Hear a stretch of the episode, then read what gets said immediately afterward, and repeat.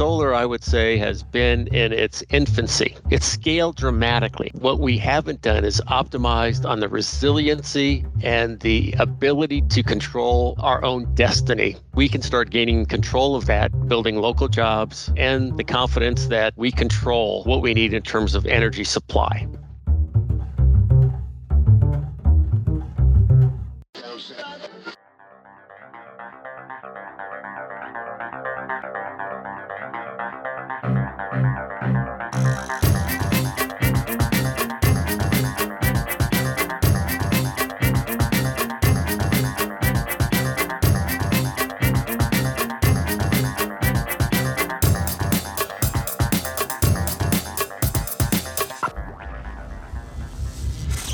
This is EnergyCast, and I'm Jay Downhauer. Today we're talking about strengthening the domestic supply chain for solar panels. You've heard me talk about this a lot recently, particularly with storage. These new energy technologies may be cleaner and more sustainable, but can you build them within this hemisphere? As my guest points out, we seem to be offshoring our energy independence and national security at a time when the world seems a bit more unstable. My guest is focused on a piece of the solar panel that might not seem too sexy the frame. Whereas more of the silicon silica cells are being produced domestically, the frames are still coming from Asia. Building the frames here allows you to have a near 100% panel that's made in America. Most, if not all, solar panels are made with aluminum frames. You'd be forgiven for asking if switching to steel makes sense. Seems like it'd be heavier or rust after a winter or two. That's where the real innovation comes in. My guest says they have developed a cold roll forming technique to make these steel frames super light. He also says steel has historically been about a third cheaper than aluminum. But one of the benefits that we're seeing more nowadays is attention to how green this green energy is to produce. My guess says that recycled steel uses 85% fewer greenhouse gases to produce a frame as aluminum. These are just some of the reasons these stateside steel frames are a key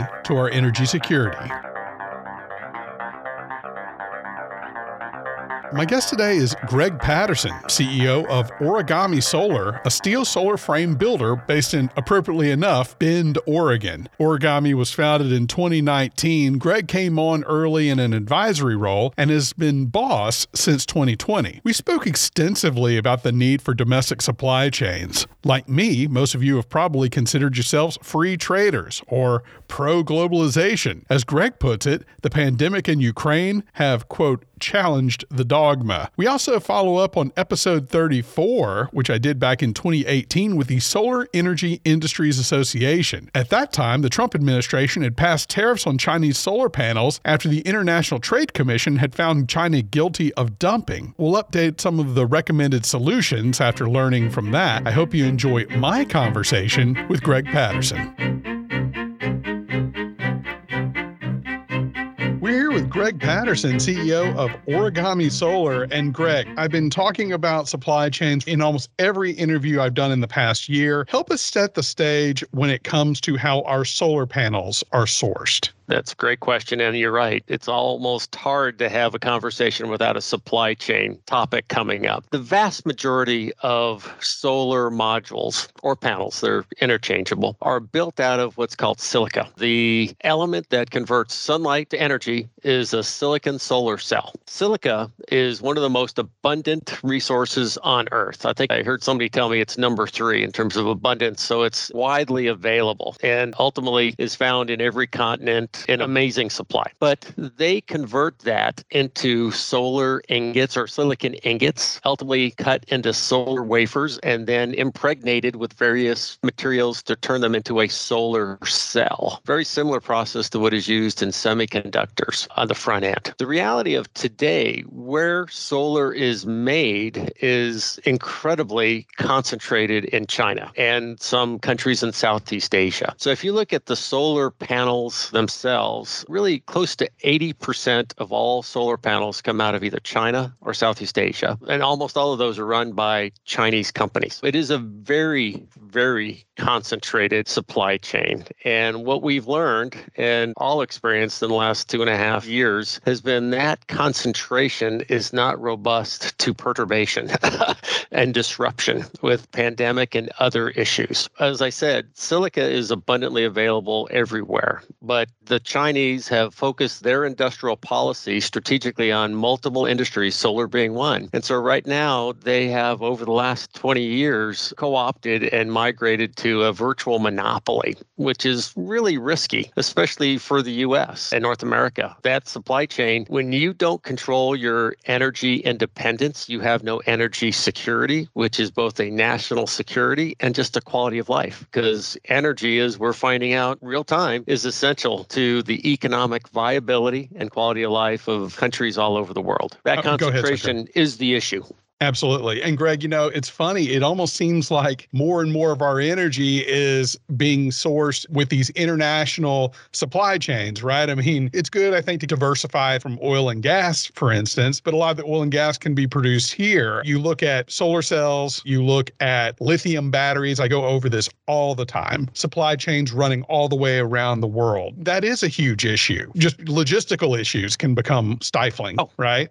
Oh, it is. And when you have energy projects, be it oil, coal, natural gas, or solar, or wind, or batteries, you are impacting fundamental societal viability. Exactly. And that is what we're experiencing today. With the tragedy in Ukraine, we're realizing that we can be blackmailed. It doesn't require a natural catastrophe like a pandemic. You could take geopolitics that comes into adding risk to business continuity, which means societal continuity. Absolutely. And that's one of the things I ask a lot of my guests is can you build this product in the Western hemisphere? right. And I think more and more of my guests are kind of saying, yeah, we're working toward it. Okay. So let's get to what origami is doing. They found a way, I'm told, to domestically produce the frames in a solar cells out of steel. In what way would that be new? A couple things. Let me give you more context on the solar frame supply chain. They're all made out of virtually all. There's probably somewhere, somewhere they're not made out of aluminum and have been made out of aluminum, extruded aluminum for 40 years. It was selected because a lot of the early engineers came out of the aerospace industry, and aluminum was the material they used. It had pragmatic implications in terms of corrosion resistance and weight, but it really was almost the default. But we've been looking at what the industry and needs. We realized we've got to shift this and find a solution that is dealing with the trends that are driving solar to continue to grow. I mean, solar is the lowest cost energy source in history, and it's been that way for several years and it's just getting better and better. What we did is we figured out how do we take this one piece of the solar system that has had no innovation in the 40 years since it was founded and bring real value to it. And one of those was that whole focus on energy independence and security and how do we find a solution that will be cost effective and scalable to produce in every region of the world. And that's where we said steel is the ideal answer to that. The challenge is steel is much denser or heavier on a per volume basis than aluminum is. That's why aluminum's used in planes. But what we figured out is how do you fabricate a frame using very thin aluminum to get the structural strength you need to protect that panel and mount that panel to your roof or to a bunch of racking out in the middle of a field for a utility scale power plant. And that's the trick and the innovation that we've brought is how do you do it? And then how do you protect it with latest corrosion coatings? And so that is truly what we've done is how do you build a lightweight, high performance steel frame that actually outperforms aluminum frames that are shipped today. And so the reason why you're called origami solar has something to do with the design of the frames. You're kind of folding it in on itself. Exactly. Yeah. If you think about any structural steel beam, an I beam and so forth, that profile or cross section gives it unique strength and attributes to deal with the load it has to support. And so we did the same thing, understanding what a solar panel has to deal with, being it a bunch of snow in the northern climates or really heavy wind where it acts like a sail in hurricane or tornado prone areas. How do you create that structural strength that will protect what a solar panel is, is basically one or two pieces of glass that sandwich those solar cells because it's a very fragile laminate. So it's a very challenging application. And steel is one third the cost of aluminum and has been for decades. So we're going to a material that is one third the cost, abundant regionally, lots of steel supply chain able to support the scale. And people don't realize that if I forecast the total frame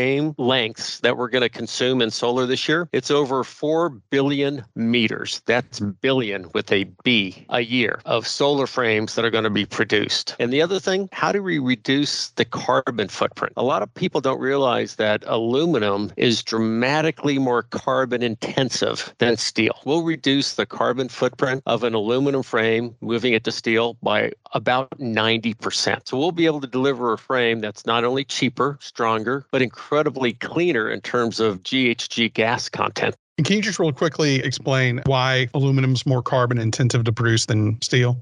I'm not the expert, but these numbers are not origami internal numbers. We've engaged a very credible investor grade consulting firm that literally does environmental impact analysis of how do you compare Chinese made aluminum frames shipped around the world to domestically produced, ideally with recycled steel, which is abundant in both Europe and North America. And it shows a 90% reduction and literally, it's from 90 kilograms of carbon, GHG gas, per frame down to 12 kilograms in the US made version. And these are literally credible. We've just published this report that we commissioned, and it is a third party validated set of environmental impact Okay. Greg, I knew that China was producing a lot of steel. I did not know they were producing that much aluminum, that that was all coming from China as well. So America has more of an advantage with steel and recycled steel, I guess, than it would be sourcing aluminum. Is that the idea?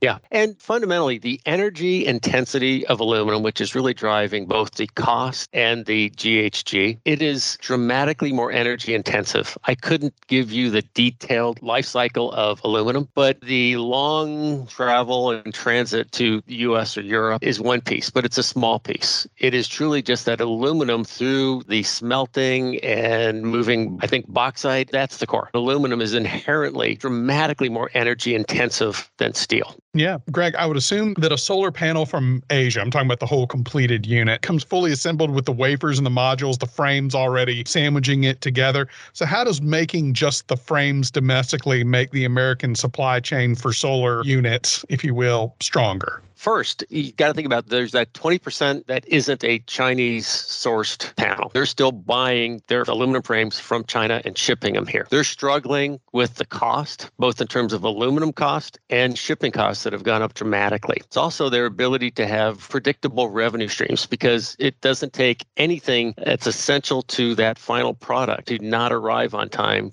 to push out their revenue and ultimately their shipments to customers. So that's where it starts. But and it kind of goes towards some of I, I think where we'll go to in this interview, and that is that we have to start building a more compelling industrial policy in the U.S. for sure. We have to have an industrial policy that's going to rationally build that energy security and confidence that we can be self-reliant on both existing and future sources of energy that are essential. And so as we look at this and what we're seeing in the industry today, if you want to look at from a national security perspective or just from a business continuity perspective, both the producers and consumers of solar energy are realizing that this concentrated supply chain is not the way we can continue to scale solar to support what the world needs going forward. To a large degree, it is all about how do we start building the footprint where domestic supply chains, including the frame and the silicon are all going to be done within the region where they're going to be consumed because that is a much more robust. Solar, I would say, has been in its infancy. It's scaled dramatically and it's reduced the cost, total cost, by over 90% in the last 15 years. But what we haven't done is optimized on the resiliency and the ability to control our own destiny. That is what is the next, I think, real challenge for the industry. And origami is trying to enable, be it in Europe or the US, we can start gaining control of that, building local jobs and the confidence that we control what we need in terms of energy supply. Greg, that brings me right into the second half of all this questioning, which is how do you guys work with the cells? Right? And in 2018, I did an episode with the Solar Energy Industries Association yep. about the 30% tariff that was placed on solar panels at that time by the Trump administration. That was levied by them, but it was based on a Chinese dumping ruling by the International Trade Commission in 2012 during the Obama year. So, did that jumpstart the American domestic production market for solar cells? I see there are about nine manufacturers as of 2020, and I believe you said they have about 20% of the market right now? Yeah, it didn't really jumpstart for lots of reasons. And it's all the political machine that occurs, especially in the good old US of A. They shut down a lot of the supply coming straight from China, but they started shipping out of Southeast Asia subsidiaries and they've avoided those. So it didn't really stop the flow. And I think from a national security as well as everything else, you don't want to shut off a major source of your supply. It's a shame that we allowed China to concentrate like they did. What we have to do is develop a more sophisticated set of policies that deal with the national security implications of energy, for example, with solar, and really move past what I call the blunt instrument of tariffs. There's too many loopholes in our political system to allow escapes to come in the country and so forth like that that and really focus on how do we drive policy towards funding investment and rewarding the energy security practices of regional supply chains that can supply our needs is what we got to move to. And SEMA, the Solar Energy Manufacturing Association, has proposed some very compelling solutions to how do we economically and efficiently start driving domestic supply chain rebuilding versus just try to block imports. Yeah. And look, I get the reason why they would want to impose a tariff. It didn't just come out of the blue. There was a ruling that said that they were dumping the panels, right? There need to be some yeah. sort of recompense there. Let's follow up on some what SEMA had maybe recommended. How do you jumpstart the domestic industry here? Well, I think tax credits to support domestic supply, government procurement, the DPA that the president announced, I think it was last week, are ways that you can do it. The DPA is a temporary fix, but you need to have congressional action on policy that really reflects the reality and risks that we are facing today. The tragedy in Ukraine that everybody, I'm sure, sees and hears about and feels for shows that we cannot allow any country, especially one that has a lot of orthogonal interests, control things. And so it is about building a policy. And there's a lot of ways to do it. And I'm not the expert in the policy side, but SEMA and others are. How do you deploy efficient policies that are not going to waste money, but drive the right investment to get that fundamental energy independence and thus energy security? I think you touched on this a little bit, Greg. You guys are basically finishing up that last piece of the puzzle, producing the frames domestically where they would have to procure them from Asia. Does this complete the supply chain with the frames? Can you now build a complete solar panel in the United States, or let's just call it the Western Hemisphere? Well, there's a lot of traction. In literally the last six months, we're seeing a lot more growth in announced capacity expansions. SEMA is trying to triple the domestic production from seven gigawatts gigawatts per year to about 22 gigawatts per year. We install in the US, I believe, around 32 gigawatts. So that would dramatically reduce the dependence on imported supply of solar panels. That is starting to happen. And I think it is. The pandemic and Ukraine is changing the dogma of the past of China's the only way to get cost reductions out and getting more to, well, we are already the cheapest energy in the world. Cost is not not necessary to keep driving down. Let's focus on how do you optimize the deployment and the confidence and the business continuity of having diversified supply chains that really can provide the cost effective solar that fits into our energy portfolio.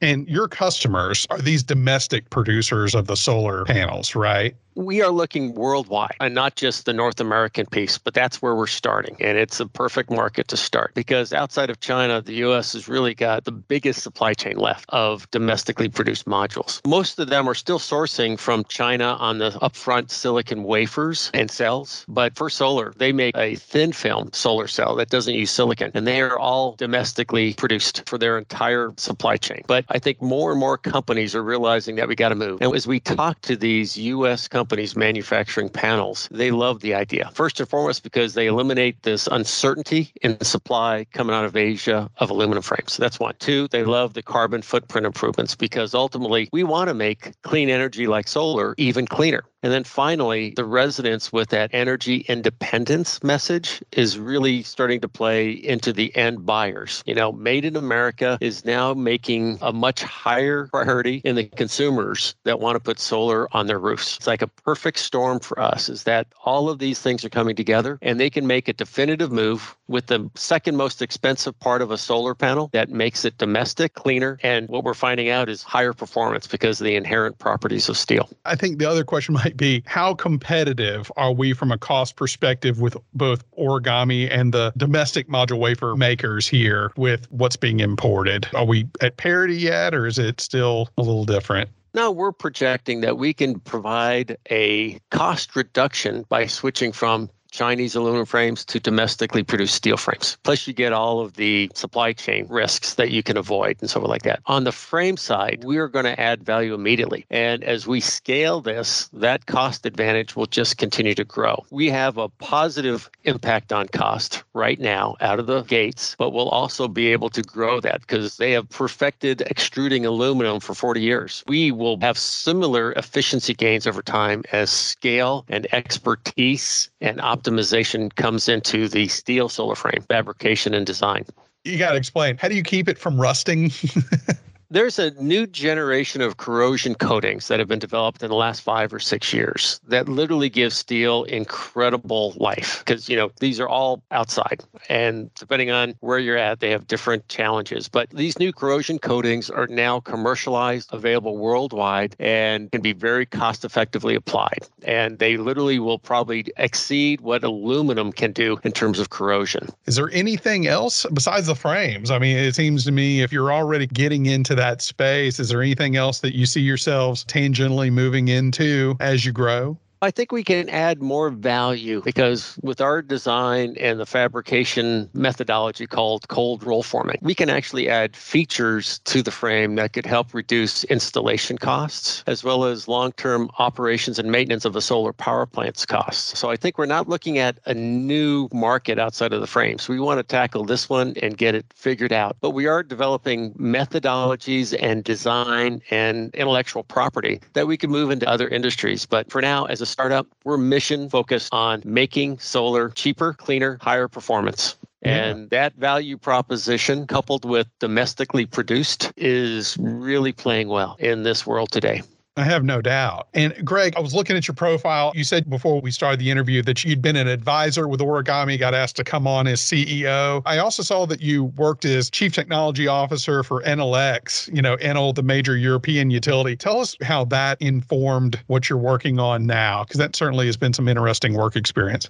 You bet. No, my career path has been interesting. I started literally in nuclear with GE and then moved to Hewlett Packard, worked my way up running large worldwide divisions for them and their printer group. And then I got passionate about renewable energy. My first startup was a very small company. I think there was 10 people in the company that I took over that was making solar inverters and was successful, learned a lot got humbled deeply from going from that classic ivory tower of big corporate life to a startup in a garage and we are able to turn that little inverter company into a, the number one commercial inverter producer for north america. That company was called pv powered. We sold that to a multinational named advanced energy. But while i was at that inverter company I realized that the next thing that's going to enable renewables to be a no compromise solution for the future energy needs of the world, it was going to be storage. And how do you control and integrate batteries into the grid and couple them with renewable sources, microgrids, non renewable sources, because they provide the essential ingredient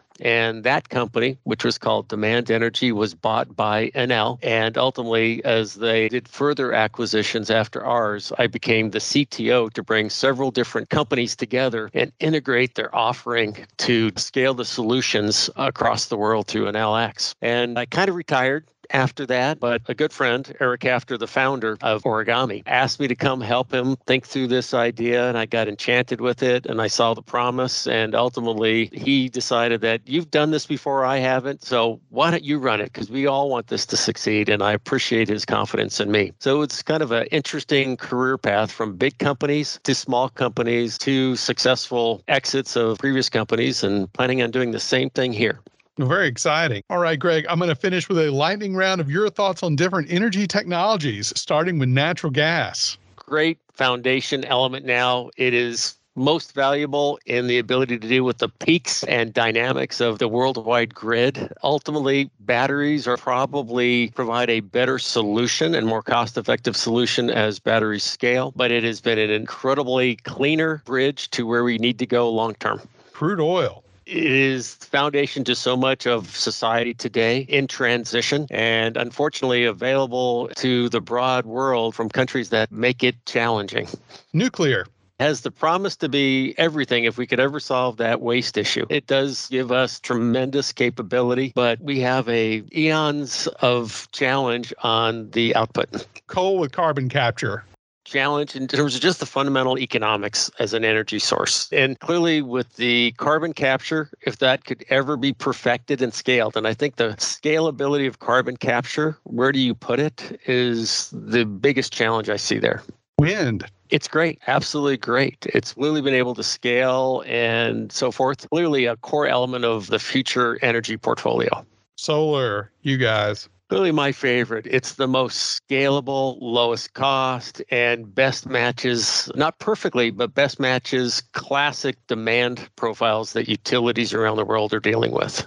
Biofuels. Great concept, but we also need as much food as we can get. And I'm not sure I want to convert potentially food sources, either for animals or people, into that if we don't need to. Hydroelectric. Wonderful, incredible, but limited number of opportune sites. Geothermal wonderful solution to the portfolio, but again, there's geology that says it's not scalable.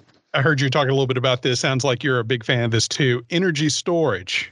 Absolutely. It's the key. What people don't understand is that the growth in electricity consumed, you can think of it as gallons of electricity, isn't growing that fast, especially in developed countries, but it's the dynamics. As more and more luxuries like air conditioning come on and more and more extreme weather are causing challenges in extreme heat or extreme cold, both of those, storage gives you the perfect shock absorber. Scale and the need to use rare earth elements is the limiter. But the theoretical value of storage is huge. Energy efficiency. It's where you want to start. We got to reduce the waste. And that's a fundamental that we got to continue to push. It may not be sexy, but it sure is essential. And then finally, fusion power. Ah, if we can solve that, we can all sleep easier. All right, Greg Patterson, Origami Solar, thank you so much for your time. Well, thank you very much, Jay. It was wonderful talking to you, and I appreciate the time and interest. That was Greg Patterson, CEO of Origami Solar, a steel solar panel frame manufacturer based in Oregon. I want to thank Greg for his time as well as Sinead Carthy at Trevi Communications for setting this up. I last worked with Trevi on one of my panelists in episode 130. You can find plenty of pictures for this episode on energy-cast.com as well as on Instagram at Host Energy and Twitter at Host Energy Cast. All guests are sent the raw and completed audio the week of release. So far, no complaints. Be sure to leave us a positive review on iTunes. That gets the word word out. Music was produced by Sean Stroop at Stroop Loops. That wraps up episode 143. Be sure to join us next week when we learn how batteries are being designed virtually by the same company that built the 777 on computers. Until then, I'm Jay Downhauer. We'll see you next time.